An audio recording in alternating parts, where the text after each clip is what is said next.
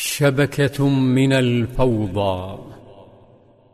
انحدر معظم الرماة عن الجبل تاركين قائدهم عبد الله بن جبير وقلة من الرجال الصامدين.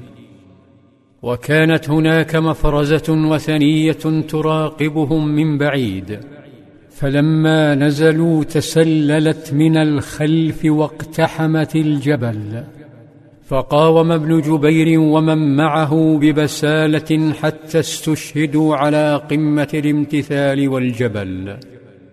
بعدها تقمص الوثنيون دور المسلمين وسرقوا خطتهم وبدأوا القصف. أما الكارثة والفجيعة فكانت على الأرض حيث نشبت معركة إسلامية إسلامية حين اقترب الرماة من الغنائم فتصدى لهم الصحابة الذين يجمعون الغنائم ظانين أنهم من فلول قريش. لا سيما والسهام عاودت القصف من الجبل. مأساة وكارثة حلت على أكثر الناس إخلاصا. لأنهم سمحوا لأنفسهم بتجاوز أمر القائد القاطع الواضح الذي لا غموض فيه صراخ وعاصفة من الفوضى.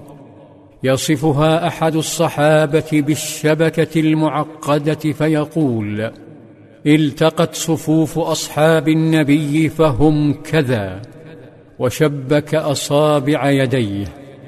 حزن النبي صلى الله عليه وسلم وذهل المؤمنون حوله فهم يرون قتالا حول الغنائم وليس من أجل الغنائم.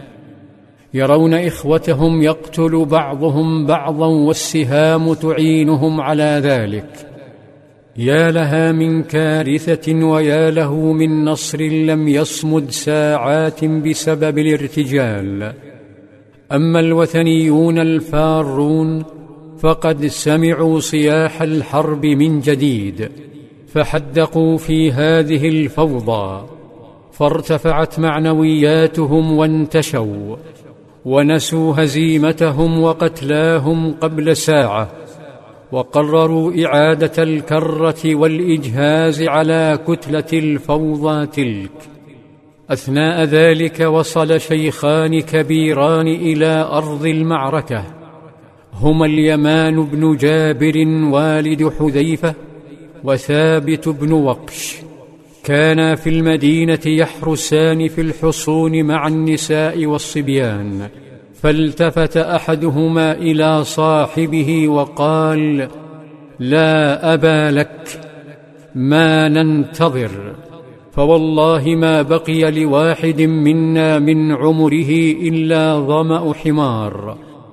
إنما نحن هامة القوم. ألا نأخذ أسيافنا ثم نلحق برسول الله؟ لم يفكرا كثيرا. بل انطلقا نحو أحد. ولما وصل اليمان توجه نحو العراك. فرآه بعض المؤمنين فظنه وثنيا فتصدوا لقتله. في تلك اللحظة لمحه ابنه حذيفة فصرخ فيه وفيهم عله ينقذ أباه ورفيق هجرته. أبي أبي ثم أسرع ليمنعه لكن حبيبه هوى على الأرض.